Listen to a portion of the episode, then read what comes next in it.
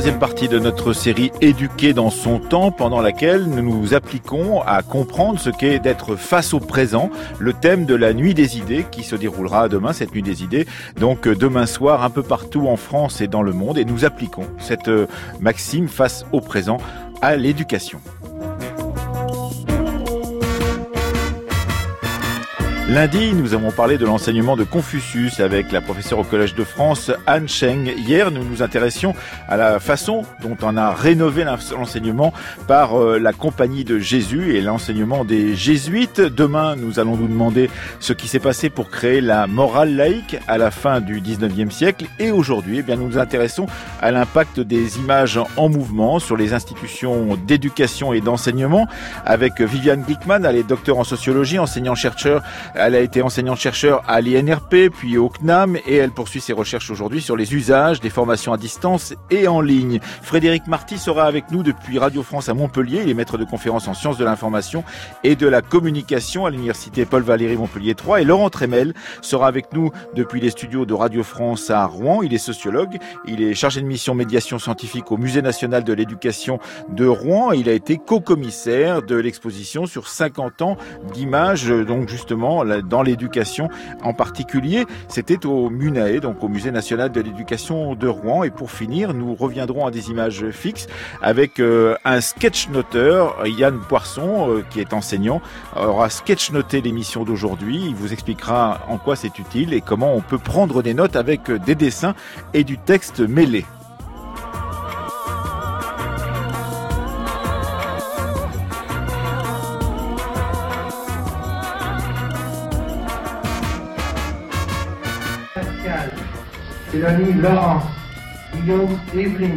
Marly est déjà différent par sa conception architecturale. Marly est différent par les moyens qui sont mis à sa disposition, des moyens audiovisuels qui sont tout de même très importants, circuit fermé de télévision, euh, laboratoire de langue, euh, matériel audiovisuel léger. Marly est différent également par la façon dont travaillent les professeurs, par la conception qu'ils ont de l'enseignement dans certaines disciplines, par les recherches qui sont menées au niveau de l'établissement. Oui, tout ou presque est différent au CES de Marly-le-Roi, collège expérimental unique en Europe où l'audiovisuel est roi. Ici, il y a la télé dans les classes et pas d'estrade pour les professeurs. Quant aux salles réservées aux langues vivantes, ce sont des laboratoires. Le modernisme des moyens va de pair avec la libéralisation des méthodes et dans les trèfles, amphithéâtres sur lesquels ouvrent les classes, on reçoit des visiteurs ou on donne des spectacles. Un reportage de la télévision, donc euh, la première chaîne de télévision, c'était en 1971 sur le CES de Marly-le-Roi, un CES euh, expérimental, euh, dont l'expérimentation d'ailleurs a cessé assez rapidement après 1971, puisqu'il s'est interrompu en 1979-1980 sous sa forme expérimentale. Mais c'était une époque où l'on croyait justement aux vertus de l'image. Il y avait un studio de télévision à l'intérieur, on pouvait enregistrer sur des magnétoscopes euh, de première génération les euh, programmes de télévision scolaire et donc les projeter lorsque l'on le souhaitait donc euh, aux classes en fonction de leur emploi du temps. C'était donc assez novateur et le proviseur de ce, cet établissement dans ce reportage nous explique que c'était pour préparer l'homme et la femme de l'an 2000. Bonjour Viviane Glickman. Bonjour. cette expérimentation était intéressante, mais effectivement, comme beaucoup d'expérimentations autour de la présence de l'image à l'école ou dans les formation, eh bien, elle n'a pas duré euh, très longtemps parce que la technique, peut-être, euh, euh, l'évolution des mentalités va assez vite pour une grosse institution, que ce soit l'éducation nationale ou, les centres de formation pour adultes, Vivian Glickman. Oui, absolument, mais une expérience, c'est fait pour durer un certain temps, puis pour être généralisé. Or, il s'avère que nombre d'expériences n'ont jamais été généralisées dans le domaine des nouvelles technologies pour euh, l'éducation et la formation. Alors, euh, nous sommes avec vous, euh, Laurent Tremel. Bonjour. Vous m'entendez? Oui, je vous entends bien. Oui. Euh, vous êtes euh, donc, euh, vous travaillez au Musée national de l'éducation de Rouen, que nous visiterons d'ailleurs demain pour notre dernière émission de cette série. Et vous y avez co-organisé une exposition sur 50 ans de pédagogie par les petits écrans. C'était il y a trois ou quatre ans. et vous avez donc été obligé pour organiser cette exposition de réfléchir à cette longue, ce long cheminement, pourrait-on dire, qui a conduit les images extérieures aux institutions d'enseignement à y entrer. Oui, tout à fait. Effectivement, c'était une exposition qui a eu lieu au Musée national de l'éducation entre 2014 et 2016 donc, euh, si vous voulez, au travers de cette exposition, on avait essayé de valoriser les collections du Musée national de l'éducation, donc euh, des objets, euh, comme par exemple des machines à enseigner des années 1950. Et puis, le Musée national de l'éducation est un service de réseau canopé, donc on avait aussi essayé, si vous voulez, de valoriser au travers de cette exposition les archives audiovisuelles de Canopé. Et donc, aujourd'hui, Canopé, il faut préciser pour les auditeurs ce, dont il s'agit, c'est l'ancien CNDP, c'est cela, Centre national de documentation pédagogique, lui-même euh, qui a poursuivi euh, les expérimentations de l'Institut pédagogique. Oui, qui était lié, si vous voulez, effectivement, notamment aux émissions de radio-télévision scolaire. Hein. donc une partie, si vous voulez, des archives audiovisuelles de Canopée porte sur ce fond des émissions de la radio-télévision scolaire. Et ce qui est important, si vous voulez, de noter, c'est qu'aujourd'hui, il reste des traces de cette exposition en ligne, au travers justement bah, des séquences vidéo, d'un de, certain nombre de reportages et de, de séquences vidéo qui avaient été tournées en accompagnement de l'exposition. Et il y a par ailleurs, si vous voulez, un livre électronique que vous pouvez télécharger gratuitement sur le site de Canopée, qui rappelle quel était le parcours de l'exposition. Mmh qui donnait aussi la parole à des spécialistes, dont Frédéric Marty, mmh. pour éclairer comme ça, dans une perspective scientifique, un certain nombre d'éléments se rapportant aux machines à enseigner, à l'expérience de Marly Leroy qui a été évoquée là, ou encore d'autres thèmes comme le plan informatique pour tous. Euh, Frédéric Marty, vous êtes euh, en duplex avec nous depuis euh, les studios de Radio France à Montpellier, que nous remercions de vous accueillir. Euh, eh bien, Frédéric Marty, justement, euh, vous avez vous-même travaillé sur les évolutions de la place de ces images dans et vous notez que chaque innovation technique de communication, depuis même euh, le phonographe d'Edison euh, au 19e siècle, a été immédiatement investi, dites-vous, d'une mission pédagogique, parfois euh, contournée, abandonnée, mais enfin au départ, lorsqu'on invente, dites-vous, une technique de communication, que ce soit un disque en cire ou des images mouvantes de télévision, eh bien, on imagine tout de suite que cela peut servir à l'enseignement. Oui, tout à fait. Oui, c'est vrai que c'est un, un, constat que, que dressait euh, Geneviève Jacquinot, euh, qui, qui disait qu'effectivement à chacune de ces technologies euh, étaient associées soit des utopies pour euh, à l'échelle d'une société, des alibis aussi pour pour des marchands hein, qui cherchent à distribuer des innovations technologiques. on le voit encore aujourd'hui de manière très contemporaine hein, avec les investissements des grandes entreprises du numérique dans le secteur de, de l'éducation, Apple, Amazon.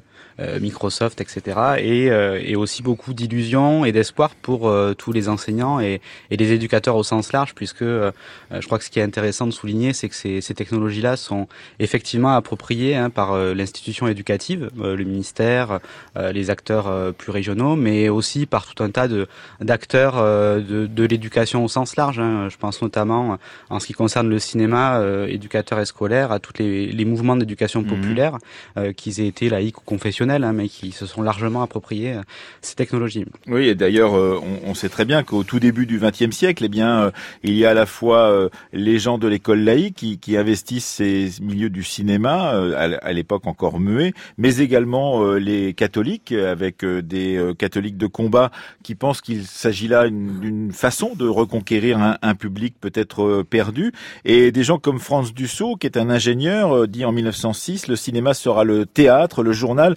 et l'école de demain. Donc il y a bien dans cette euh, utopie, dites-vous, euh, Francis, euh, Frédéric Marty, il y a bien la volonté d'imaginer que, eh bien, ce cinéma, ces images en mouvement vont révolutionner l'éducation. Oui, c'est vrai, et c'est le cas encore une fois de nos jours aussi. Euh, dès lors qu'on parle du numérique et de son impact dans l'éducation, euh, c'est vrai que c'est les discours euh, charrient globalement quand même les les mêmes ambitions, à la fois d'avoir une éducation qui sera plus accessible, plus en direction de publics peut-être moins scolaires traditionnellement, et en même temps aussi de repenser les modalités d'éducation. C'était le cas hein, de l'archive que vous avez mmh. diffusé sur le collège de Marie-Leroy, avec cette vraie ambition de repenser le mode même de transmission du savoir.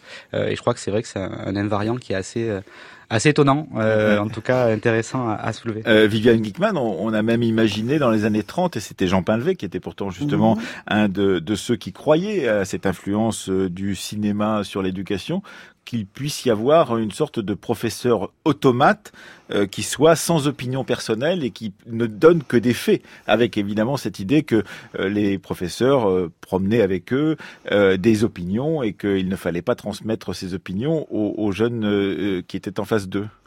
Ça a été une des grandes raisons pour lesquelles un certain nombre d'enseignants, et même un grand nombre d'enseignants, ont été assez réticents, sinon très réticents, euh, face à l'introduction de l'audiovisuel dans la classe, c'est que la, la, première fonction qu'on a attribuée à l'audiovisuel, euh, c'était en fait de pallier les lacunes de l'enseignement, mmh.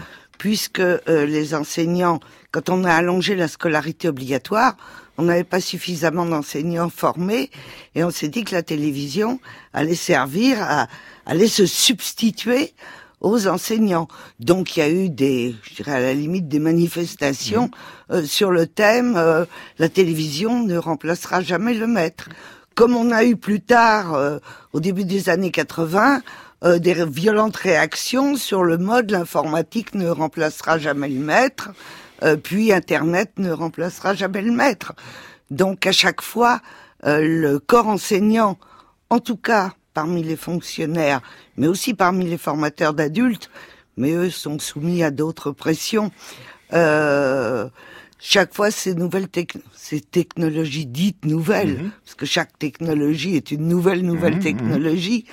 Euh, chaque fois, ces nouvelles technologies ont à la fois eu des des soutiens forts d'un certain nombre de personnes, et puis euh, ont été donné lieu à des réactions assez violentes de la part d'un autre nombre de personnes. Euh, Laurent Tremel, c'était d'ailleurs un peu au cœur de cette exposition que vous avez co-organisée donc euh, à Rouen au Musée national de l'éducation entre 2014 euh, et 2016, justement que de réfléchir à ce que provoque l'émergence de ces images. Alors peut-être il faut donner quelques dates pour nos auditeurs qui ne seraient pas habitués à connaître cette histoire. On peut dire que la le cinéma donc expérimental, euh, muet en particulier des années 30, euh, ce sont des tentatives mais qui sont relativement euh, limitées, même si elles tentent de se développer, que la radio scolaire est inventée pendant le Front populaire sous la tutelle de, de Jean Zé, en 1936, mais que c'est surtout à partir de la euh, Seconde Guerre mondiale et la fin de la Seconde Guerre mondiale qu'on va avoir euh, euh, imaginé donc la présence plus importante de ces nouvelles technologies de, de l'époque, en particulier de la télévision, dans les classes. Oui, tout à fait. Il ne faut pas oublier non plus, il y avait une autre exposition du musée sur ce sujet, les, vues sur verre, en fait les ancêtres des diapositives, euh, notamment distribuées par le, musée pédagogique, donc en fait quelque sorte notre enseigne, ou notre ancêtre au début du XXe siècle, ça a eu une très grande importance. Euh, au travers effectivement, c'était en fait des vues sur verre qui étaient projetées avec ce qu'on appelait des lanternes magiques. Et là, il y a eu un, rôle important dans, dans l'enseignement. On avait, euh, en, 2016-2017, le musée avait fait une expo sur ce thème. On en a retrouvé récemment, je crois, au lycée Colbert à Paris, euh, des centaines, et elles sont en train d'être analysées justement ces vues sur verre euh, par des enseignants qui s'y intéressent particulièrement. Alors, ces vues sur mer, elles sont fixes, donc on est encore dans un cadre d'image fixe. Ce qui change peut-être, c'est l'image en mouvement, c'est-à-dire c'est le cinéma, et puis encore plus peut-être la, télévision. La télévision, oui, et c'est vrai que si vous voulez que ça vient dans une époque qui est vraiment euh, impatiente, si je puis dire, de développer des nouvelles technologies, qui est vraiment dans une perspective un peu évolutionniste, tournée vers l'avenir, vers le progrès.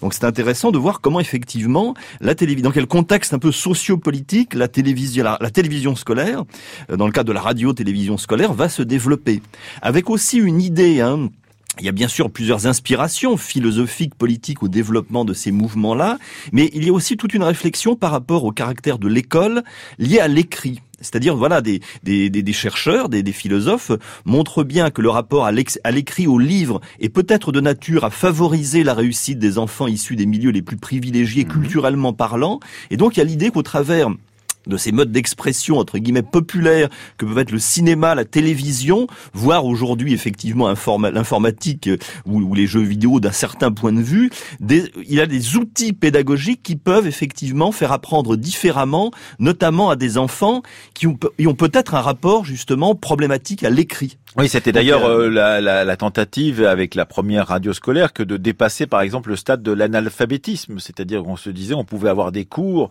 euh, apprendre en écoutant d'une certaine façon et, et, briser la barrière de l'analphabétisme pour des populations euh, qui n'avaient pas accès à, à l'écrit. En l'occurrence, c'était une utopie, on, on l'a dit effectivement, mais ça faisait partie aussi des motivations et des légitimations de la radio scolaire. La, la télévision, il va y avoir des, des pionniers comme Henri Dieuze euh, mais euh, il va falloir un certain temps, Frédéric Marty, pour euh, la développer.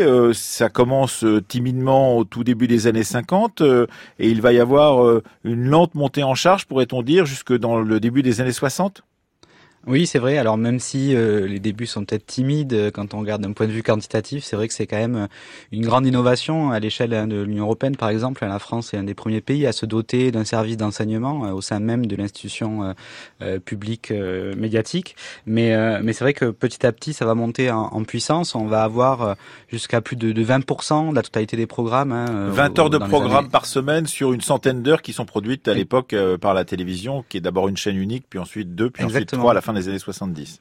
Oui, ce qui est considérable quand on et c'est pour ça peut-être que c'est important de, de recontextualiser euh, bah, ces termes que sont télévision et cinéma, puisque aujourd'hui c'est vrai que quand on parle de télévision, on a on a plutôt en tête euh, euh, des, des, phrases sur bah, la télévision comme en opposition en tout cas à la transmission du savoir, et alors qu'à ses débuts c'est vrai qu'on on a tout un discours d'accompagnement qui est très moteur sur cette cet outil comme outil de transmission nouveau, plus accessible effectivement des savoirs avec un gros investissement euh, jusque dans la production des contenus. Et c'est important de, le rappeler. À l'époque, on a un investissement euh, de l'État à travers euh, les services publics audiovisuels, mais mhm. aussi le ministère de l'Éducation, hein, qui va embaucher des réalisateurs, des producteurs, qui vont vraiment travailler. Alors il faut citer les noms d'Éric Romer, par exemple, ou d'autres qui participent à ces expérimentations, effectivement. Mm. Exactement, donc ce qui montre bien une certaine forme de légitimité à l'époque hein, de, de, la télévision à, mm. à agréger autour d'elle tout un tas de, euh, de créateurs, mais aussi d'intellectuels hein, qui viennent à la, à la télévision scolaire euh, euh parler euh, de, de philosophie avec des, des, grands noms qui vont. Et là, vous pensez à Foucault et Ricoeur, par exemple. Tout à fait. Voilà. Euh, Viviane Glickman, euh, vous parliez tout à l'heure des critiques. Euh, j'ai noté en reprenant le dossier, excellent dossier de, de, 50 ans de pédagogie par les petits écrans du MUNAE, du Musée national de l'éducation, euh, qu'un certain Marcel Cochin, par exemple, dans ces années-là, dit que là, il y a un manque de souplesse horaire, parce qu'effectivement, euh, la télévision scolaire diffusée dans les classes est diffusée au même moment dans toutes les classes de France. Donc euh, tous les professeurs n'ont pas euh, le même programme à, à faire Donc il n'y a pas de magnétoscope. Il n'y a pas de magnétoscope. Et puis ensuite, cette critique que vous pointiez du doigt tout à l'heure, de l'uniformisation d'un programme et d'une perte d'autonomie des enseignants, d'une perte d'autonomie du, du, maître dans sa capacité à comprendre sa classe, à, à, à faire travailler sa classe à son rythme d'une certaine façon, Viviane Glickman. Je crois qu'il faut distinguer différents types de publics. Déjà pour la télévision, euh, il y a le public des élèves scolaires, il y a le public des enseignants, il y a même eu des émissions de télévision destinées aux enseignants. Euh, il y a eu la télévision universitaire, donc là on s'adressait aux étudiants. Et il y a la télévision éducative pour adultes qui s'adresse aux téléspectateurs chez eux. Donc avec ces différents types de publics surgissent des avantages et des contraintes différenciées. Alors si vous travaillez par exemple, vous, euh, beaucoup sur la question de la formation des adultes, à partir de quel moment euh, considère-t-on, euh, non pas la télévision scolaire en tant que telle, donc, mais l'intérêt d'une télévision créée pour former des adultes tout au long de la vie, comme on le dit généralement? Ben, Henri Dieuset, que vous évoquiez, a eu un rôle important, puisqu'au moment où a été élaboré un plan de développement des moyens audiovisuels pour l'éducation, c'est-à-dire au début des années 60, euh, a été évoqué déjà cette utilisation de la télévision pour les adultes individuels chez eux. Et puis, il y avait des copies films des émissions qui pouvaient servir dans les institutions de formation d'adultes et à ce moment-là être réutilisées par les formateurs. Euh, mais qu'est-ce qu'on on, espérait justement de de cette arrivée des images en, mouvement pour la formation pour adultes? Qu'est-ce qu'on mettait comme comme euh, disons comme mission à, remplir? Élever le niveau général de formation de la population qui déjà à l'époque euh, était jugé insuffisant. Et, et il s'agissait donc par la télévision. Et ça c'est un des gros avantages de la télévision qu'on ne retrouve pas avec l'informatique par la télévision, on pouvait faire que des téléspectateurs découvrent la possibilité de se former.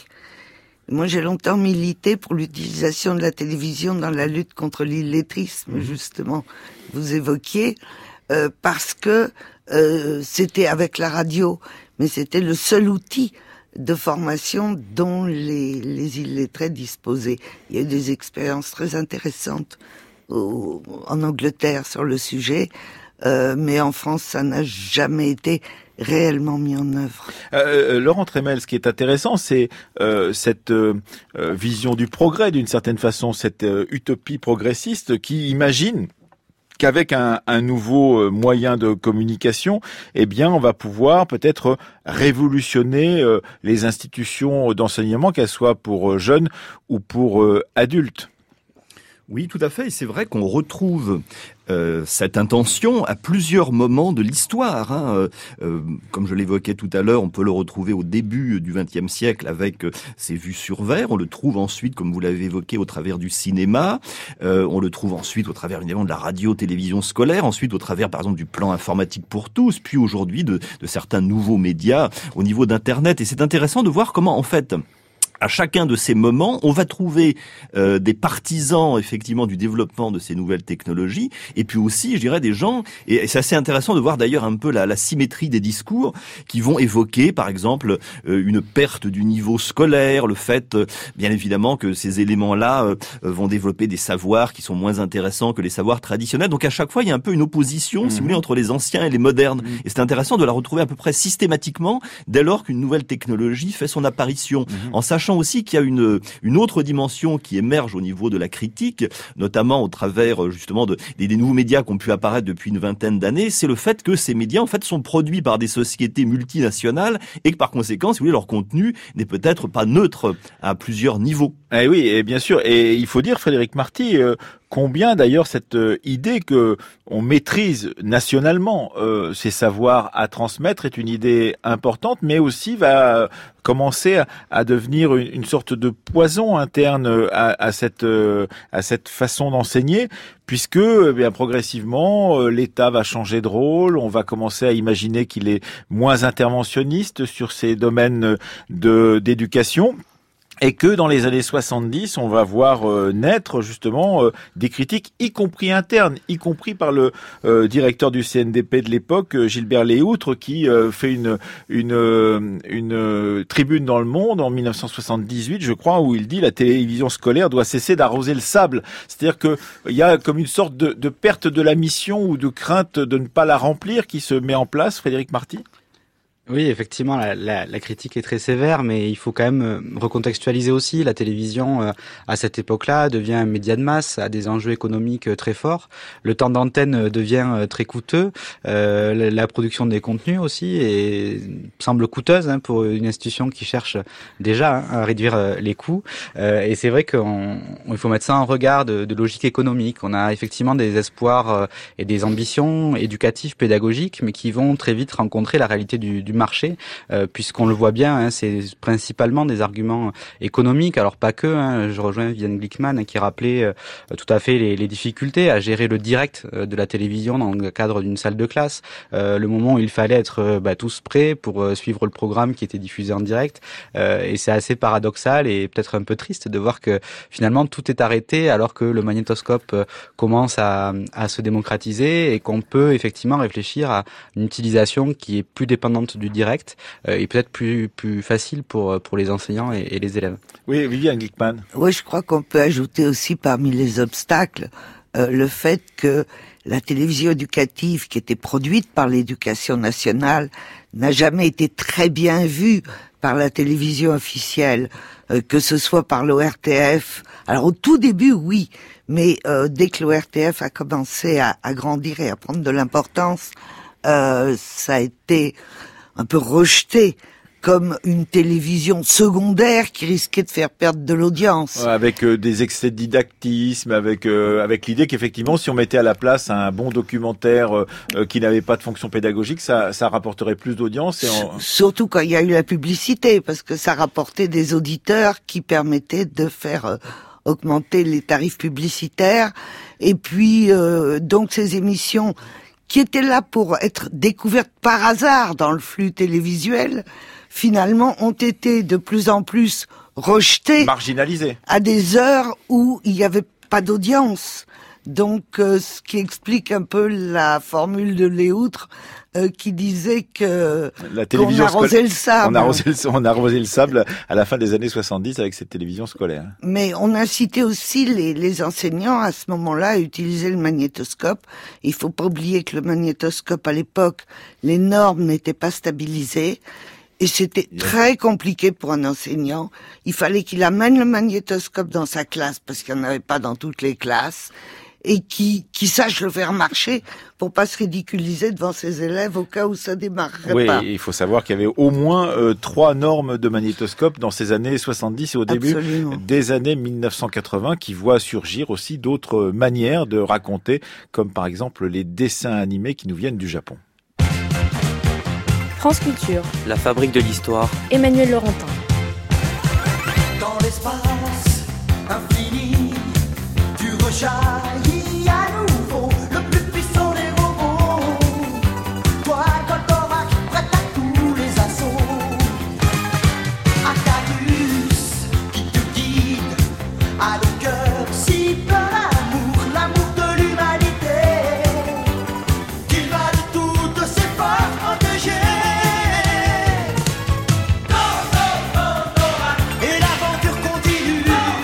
que vient faire Goldorak dans une histoire euh, comme celle-ci où nous racontons donc dans la fabrique de l'histoire l'arrivée des images en mouvement dans l'école et dans les cours de formation pour adultes. Pourquoi Goldorak euh, dans une émission comme celle-ci, Viviane Glickman Euh, pas répondre directement à la question, mais tout à l'heure, euh, j'avais envie d'évoquer une émission aussi qui était par dessin animé, qui était une expérience américaine, qui s'appelait Sesame Street, Oui. et qui était justement à destination euh, des élèves des milieux défavorisés Favorisés.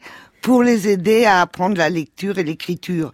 Et on s'est aperçu au bout de quelques années que c'était effectivement utile à ces élèves-là, mais que c'était encore plus utile aux élèves les plus favorisés. Et ça a été le cas de chaque chose, euh, de chaque tentative euh, d'utilisation des technologies euh, au fur et à mesure des décennies. Et puisque Viviane Glickman n'a pas répondu directement à ma question, Frédéric Marty, pourquoi Goldorak?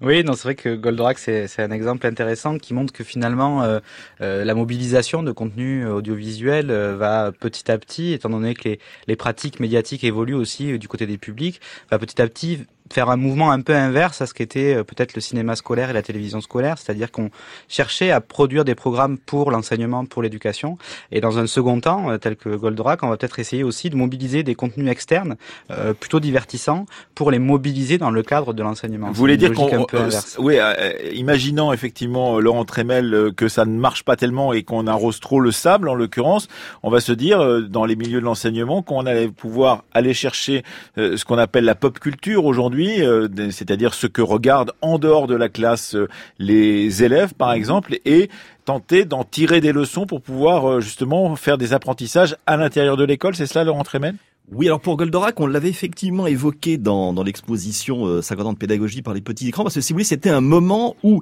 on s'était intéressé aussi à la télévision, donc en dehors de la télévision scolaire. Et Goldorak, si vous voulez, c'est un moment dans l'histoire de la télévision, parce que, euh, si vous voulez, bon, euh, voilà, euh, euh, en termes d'audience, Goldorak va très bien marcher.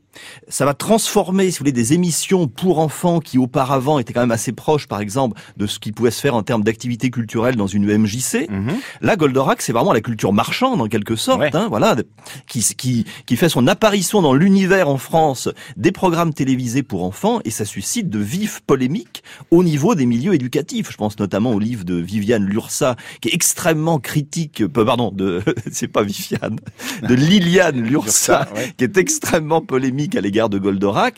Et donc là, c'est intéressant de voir comment effectivement il, y aura controverse. Et cette controverse va aussi perdurer euh, jusqu'à nos jours, par exemple par rapport à l'utilisation des jeux vidéo, avec là encore, si des partisans du fait que l'école doit prendre en considération les éléments de socialisation de la jeunesse en dehors de l'école. Eh oui.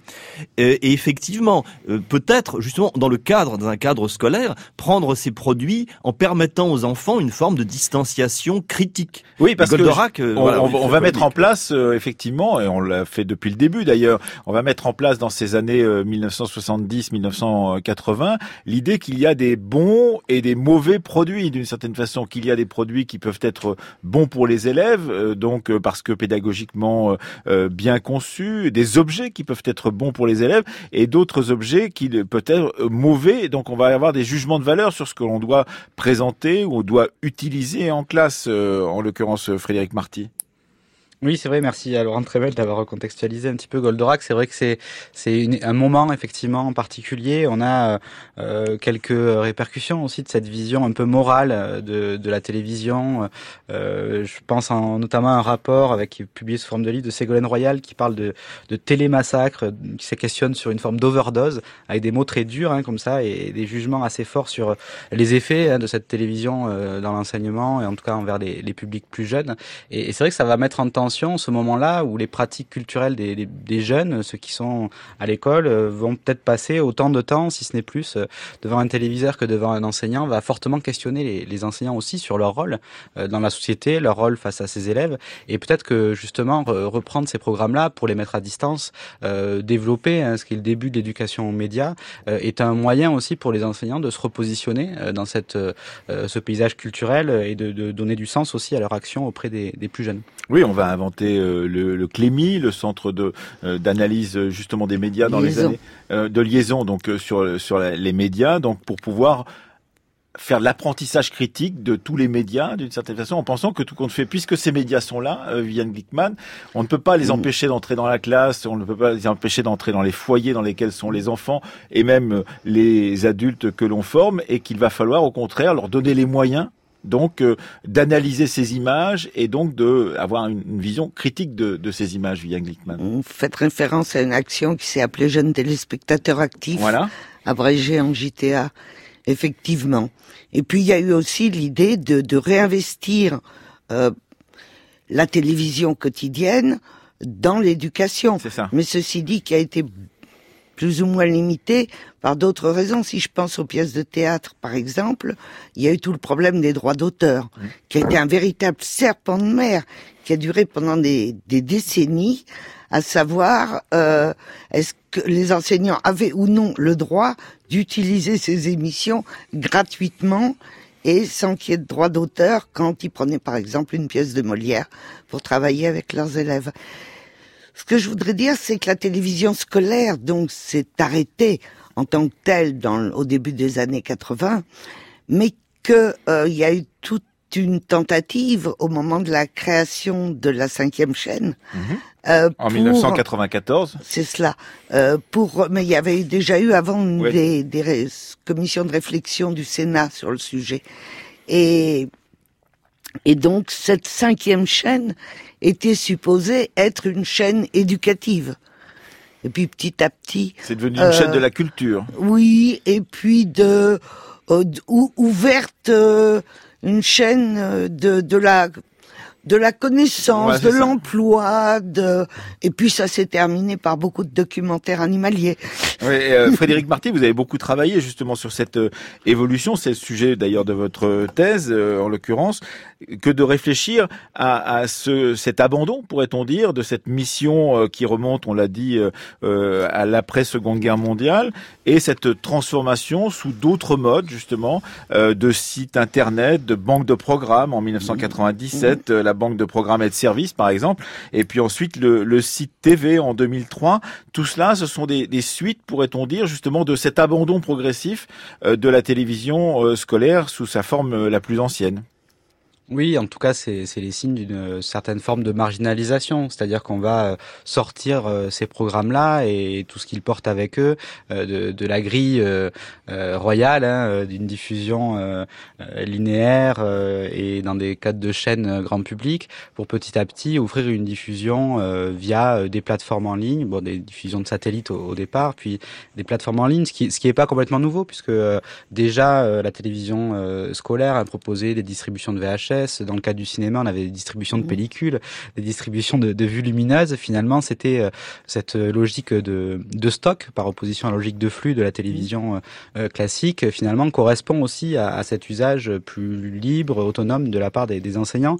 Mais c'est vrai que cette marginalisation, paradoxalement, peut devenir aujourd'hui une forme de levier, puisqu'on observe que euh, sur ces plateformes-là numériques, finalement, avoir un public qui est pas forcément présent tout le temps en même temps qui est euh, peut-être fragmenté, euh, peut être un, un, atout, en tout cas n'est pas un problème comme il était à la télévision. Donc c'est peut-être une, une, opportunité mhm. à saisir à nouveau euh, dans le cadre de ces nouvelles technologies, toujours nouvelles, hein, comme le disait Viviane Glickman, une opportunité à saisir et puis peut-être aussi de s'interroger quels sont les acteurs aujourd'hui qui se saisissent de tout ça, où sont les, y compris des acteurs privés, populaire et voilà, ce que j'allais dire. Hein, on voit très bien les acteurs privés, on les connaît tous. Hein, on citait tout à l'heure Google, Facebook, Amazon, Microsoft mais c'est vrai que les acteurs de l'éducation populaire sont peut-être moins visibles, et donc tout le discours euh, bah, d'utopie qui accompagnait euh, ces époques qu'on évoquait, le cinéma, la télévision, est peut-être un peu plus en retrait. Et c'est vrai que c'est peut-être euh, ce facteur-là qui, qui, qui, manque aujourd'hui pour construire un discours et, et vraiment porter une ambition pédagogique pour, pour ce qui est le numérique aujourd'hui. Oui, on, on, peut dire, Laurent Tremel, tout de même que tout cela est dû à l'arrivée de ce qu'on a appelé dans une époque l'informatique, l'informatique pour tous, qu'on a espéré à un moment, et puis l'arrivée euh, essentielle euh, d'Internet, euh, puisque effectivement ces nouveaux médias, ces nouveaux supports ont profondément transformé le rapport qu'il pouvait y avoir entre des maîtres et des élèves, mais la présence des smartphones auprès de nous, par exemple, y compris dans les classes, doit-on les couper, doit-on les maintenir ouverts, doit-on permettre aux, élèves de consulter des fiches sur leur téléphone portable pendant que l'on donne cours, toutes ces questions-là ont profondément transformé justement le, rapport du, maître euh, et des élèves, le rapport euh, d'éducation, euh, que ça soit dans les cours scolaires ou dans les cours de formation pour adultes. Oui, oui, tout à fait. D'ailleurs, on en voit encore, je dirais, des, éléments par rapport aujourd'hui à la façon dont, les jeunes et les citoyens, plus généralement, peuvent s'approprier l'information. Hein. Je pense à tous les débats qu'il y a actuellement sur justement les sources d'informations fiables, les, les, les, fake, news. Mais voilà, mais c'est vrai que là, Internet est apparu, je dirais, à la fin des années 90 et a modifié en profondeur euh, les usages par rapport notamment aux informations. Et c'est vrai que la télévision n'a plus aujourd'hui le même rôle qu'elle pouvait aussi l'avoir dans les années 60, euh, 70. Euh, par ailleurs, c'est vrai aussi, je dirais que les conceptions politiques, les conceptions éducatives ont beaucoup évolué dans la même période notamment par rapport euh, à la question d'une télévision éducative d'État. Enfin voilà. Donc il y a eu effectivement plusieurs éléments qui ont contribué parfois, bah, à créer un peu de, de, de troubles au niveau de la communauté éducative sur ces questions-là. Euh, quoi faire au niveau des jeunes de ces nouveaux médias? Est-ce qu'il faut les utiliser? Est-ce qu'il faut au contraire expliquer qu'il y a d'autres sources d'informations plus fiables? Euh, c'était intéressant tout à l'heure d'évoquer l'opération Jeunes téléspectateurs actifs. Mhm. Il y avait notamment, si vous voulez, des réflexions en classe à cette époque sur par exemple la publicité.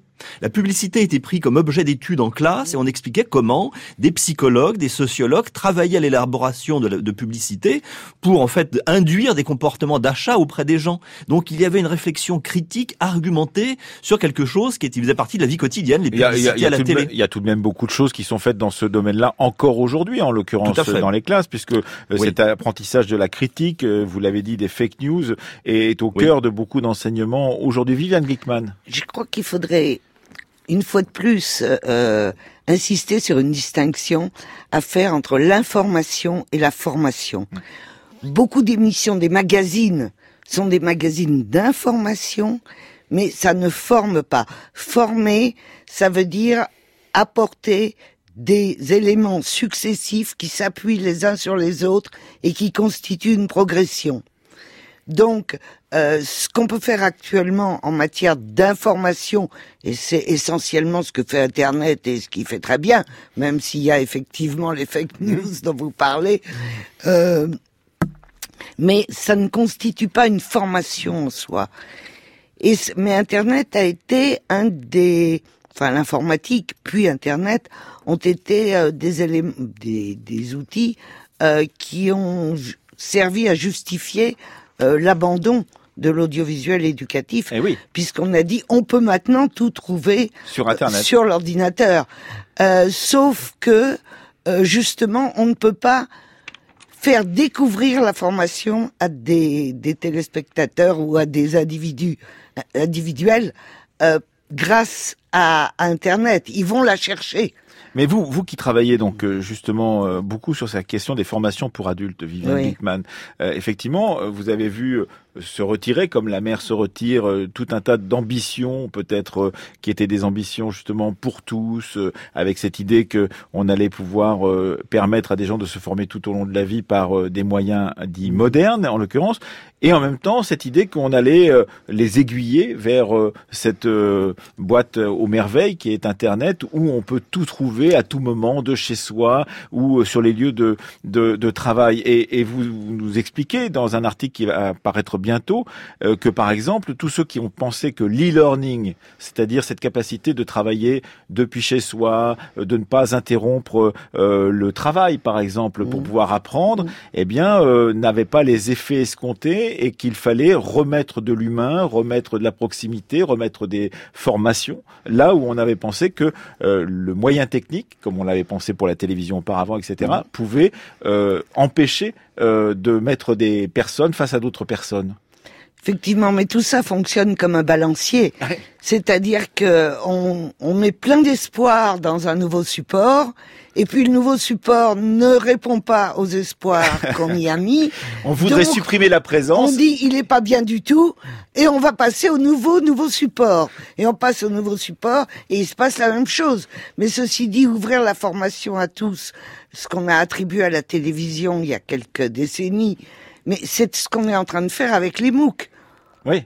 Alors les MOOC, expliquez-nous, parce que tout le monde ne sait pas ce que c'est. Ce sont ces, ces cours en ligne, les Massive Courses euh, Online. Donc euh, c'est les cours en ligne que, par exemple, des universités mettent en ligne, Oui. euh, Des grandes pour- écoles. des grandes écoles, avec des examens. Une fois qu'on a, on a regardé les cours en question, on peut être interrogé et on peut donc passer des examens en ligne. Et ça ne marche pas aussi bien qu'on pouvait l'escompter au tout début. Alors, il y en a différentes sortes. Il y en a différentes sortes. Euh, il y a ceux qui conduisent à des examens qui sont inscrits dans des cursus universitaires, et il y a ceux euh, qui sont qui donnent simplement lieu à ce qu'on appelle quelquefois des badges, ou des validations de présence et ainsi de suite. Euh, quelquefois, d'ailleurs, certains, tous ces cours sont supposés être gratuits, mais certains, quelquefois, euh, font payer la participation à l'examen. Donc c'est pas totalement gratuit. Alors ça n'a pas répondu parce que c'était supposé euh, faire former des, des Des- centaines des- de milliers. de personnes. Ceci dit, il y en a un petit peu moins. Et surtout, on a constaté qu'il y avait énormément d'abandon en cours de route. Ah oui, parce que cette question de la présence est importante. Et puis vous dites, euh, pour reprendre la métaphore euh, donc euh, aqueuse de Gilbert Léoutre sur la télé scolaire qui disait qu'il faut, on doit cesser d'arroser le sable. Vous dites vous qu'il faut généralement ce genre de nouvelle technologie fait pleuvoir là où c'est déjà mouillé. En. Absolument, absolument. Ça a été le cas de chacune à tour de rôle. C'est-à-dire que les gens qui ont les prérequis nécessaires en profitent au maximum, alors que ceux qui ne les ont pas euh, n'en profitent pas autant qu'il le devrait. Euh, Laurent, Laurent Tremel, vous qui avez travaillé sur, euh, par exemple, les jeux vidéo, c'est le dernier avatar justement de ces croyances. Euh, vous expliquez qu'effectivement, euh, eh bien, on, on sait que beaucoup de jeunes garçons en particulier passent du temps sur les jeux vidéo, mais pas simplement, et, et que peut-être il faudrait les réintégrer dans les enseignements, comme on a tenté d'intégrer tout ce qui se passait en dehors de l'école en particulier dans cette même école, et que, par exemple, travailler sur Candy Crush euh, pourrait être une belle manière de réfléchir à, des questions euh, aussi simples que euh, les garçons et les filles, les couleurs que l'on met dans un jeu que l'on peut avoir sur son téléphone, mais aussi le culte de la performance avec les niveaux que l'on passe les uns après les autres pour pouvoir gagner de nouveaux bonbons. Oui, je pense qu'effectivement, par rapport aux jeux vidéo aujourd'hui, dans un cadre scolaire, il peut y avoir deux approches. D'une part, l'utilisation de jeux vidéo en tant que d'outil peu de médiation pour essayer de faire découvrir euh, aux enfants euh, des processus cognitifs au travers de l'utilisation pédagogique de jeux vidéo ou de serious games, ou alors effectivement, et l'un et l'autre par ailleurs, ne sont pas incompatibles, hein, euh, ce que vous évoquez, c'est-à-dire prendre la construction scénaristique ou la construction informatique de jeux vidéo qui sont des programmes, hein, pour effectivement essayer d'en déconstruire les implicites. Montrer, comme vous l'évoquez, comment des jeux comme Candy Crush sont conçus à partir de palettes de couleurs dont on pourrait interroger le sens pour les publics cibles visés par l'éditeur de produits de ce type. Et puis effectivement, le contenu de jeux vidéo, bon, euh, par exemple, vous voyez des, des jeux vidéo qui vont valoriser à l'envi la problématique de l'assassinat ciblé Mhm. en classe, ça peut faire l'objet d'une discussion dans le cadre de l'éducation civique, par exemple. hein.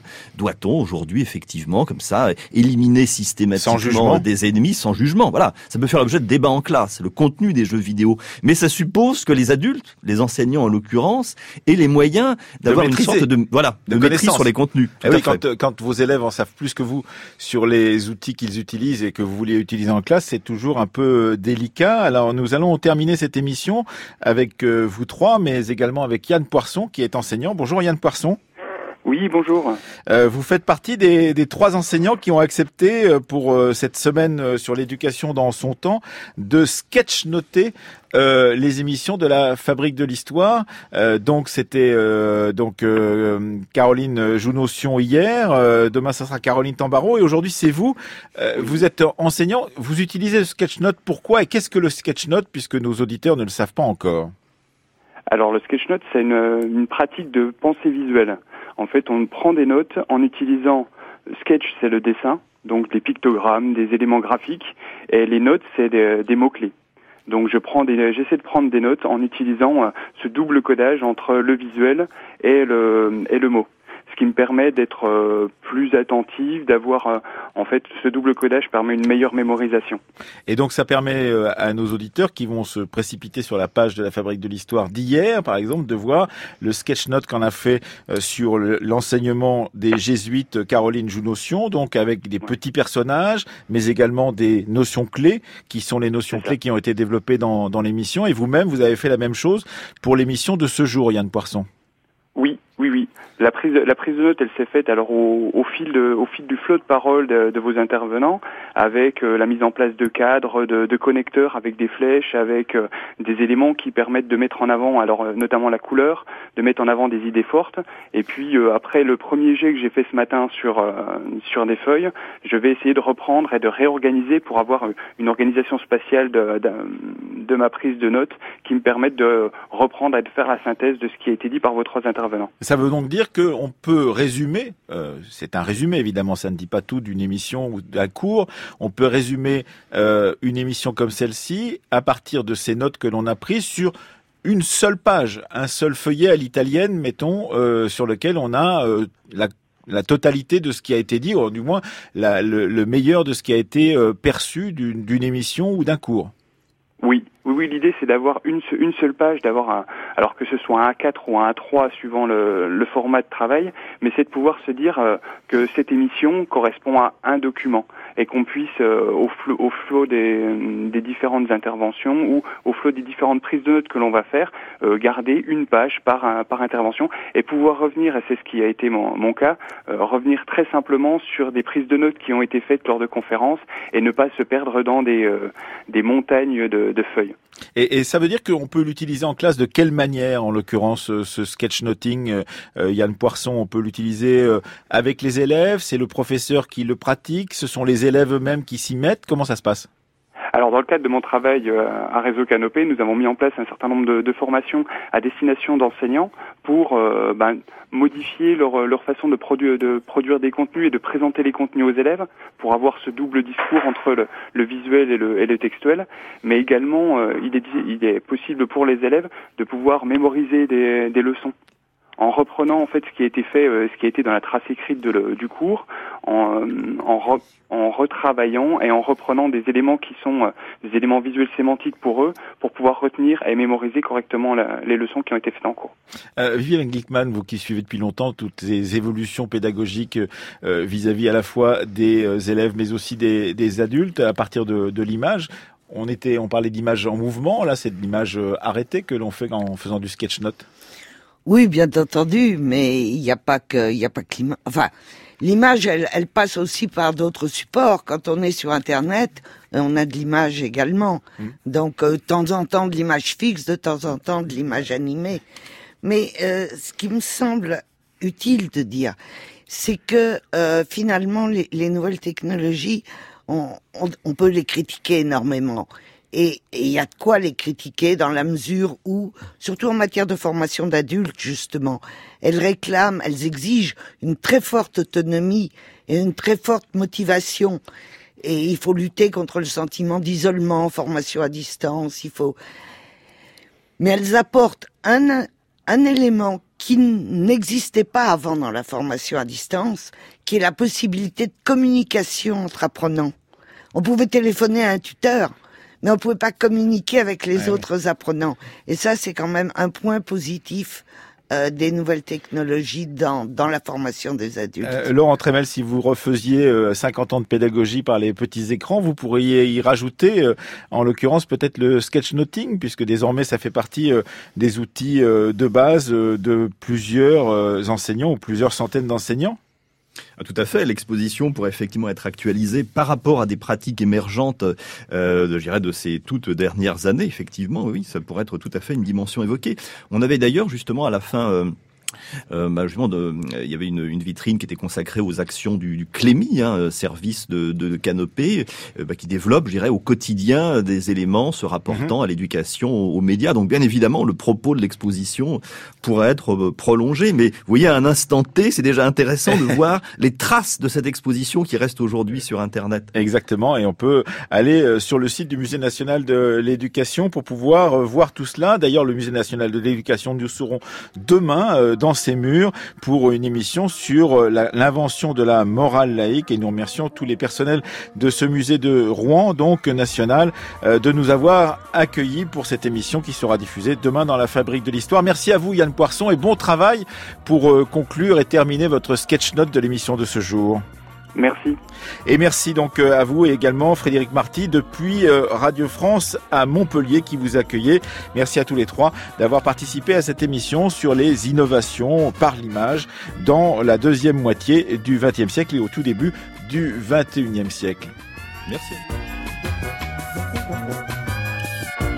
Comme d'habitude, cette émission était préparée par Aurélie Marseille, Céline Leclerc, Pierre Faucillon était avec nous à la technique et Renaud Dalmar à la réalisation. Si vous voulez bien entendu aller sur le site internet pour voir ce qu'est un sketch note, eh bien allez sur la page d'hier et puis à partir de ce soir sur la page de, euh, de, de, de la Fabrique de l'Histoire pour pouvoir avoir le sketch note de l'émission de ce jour.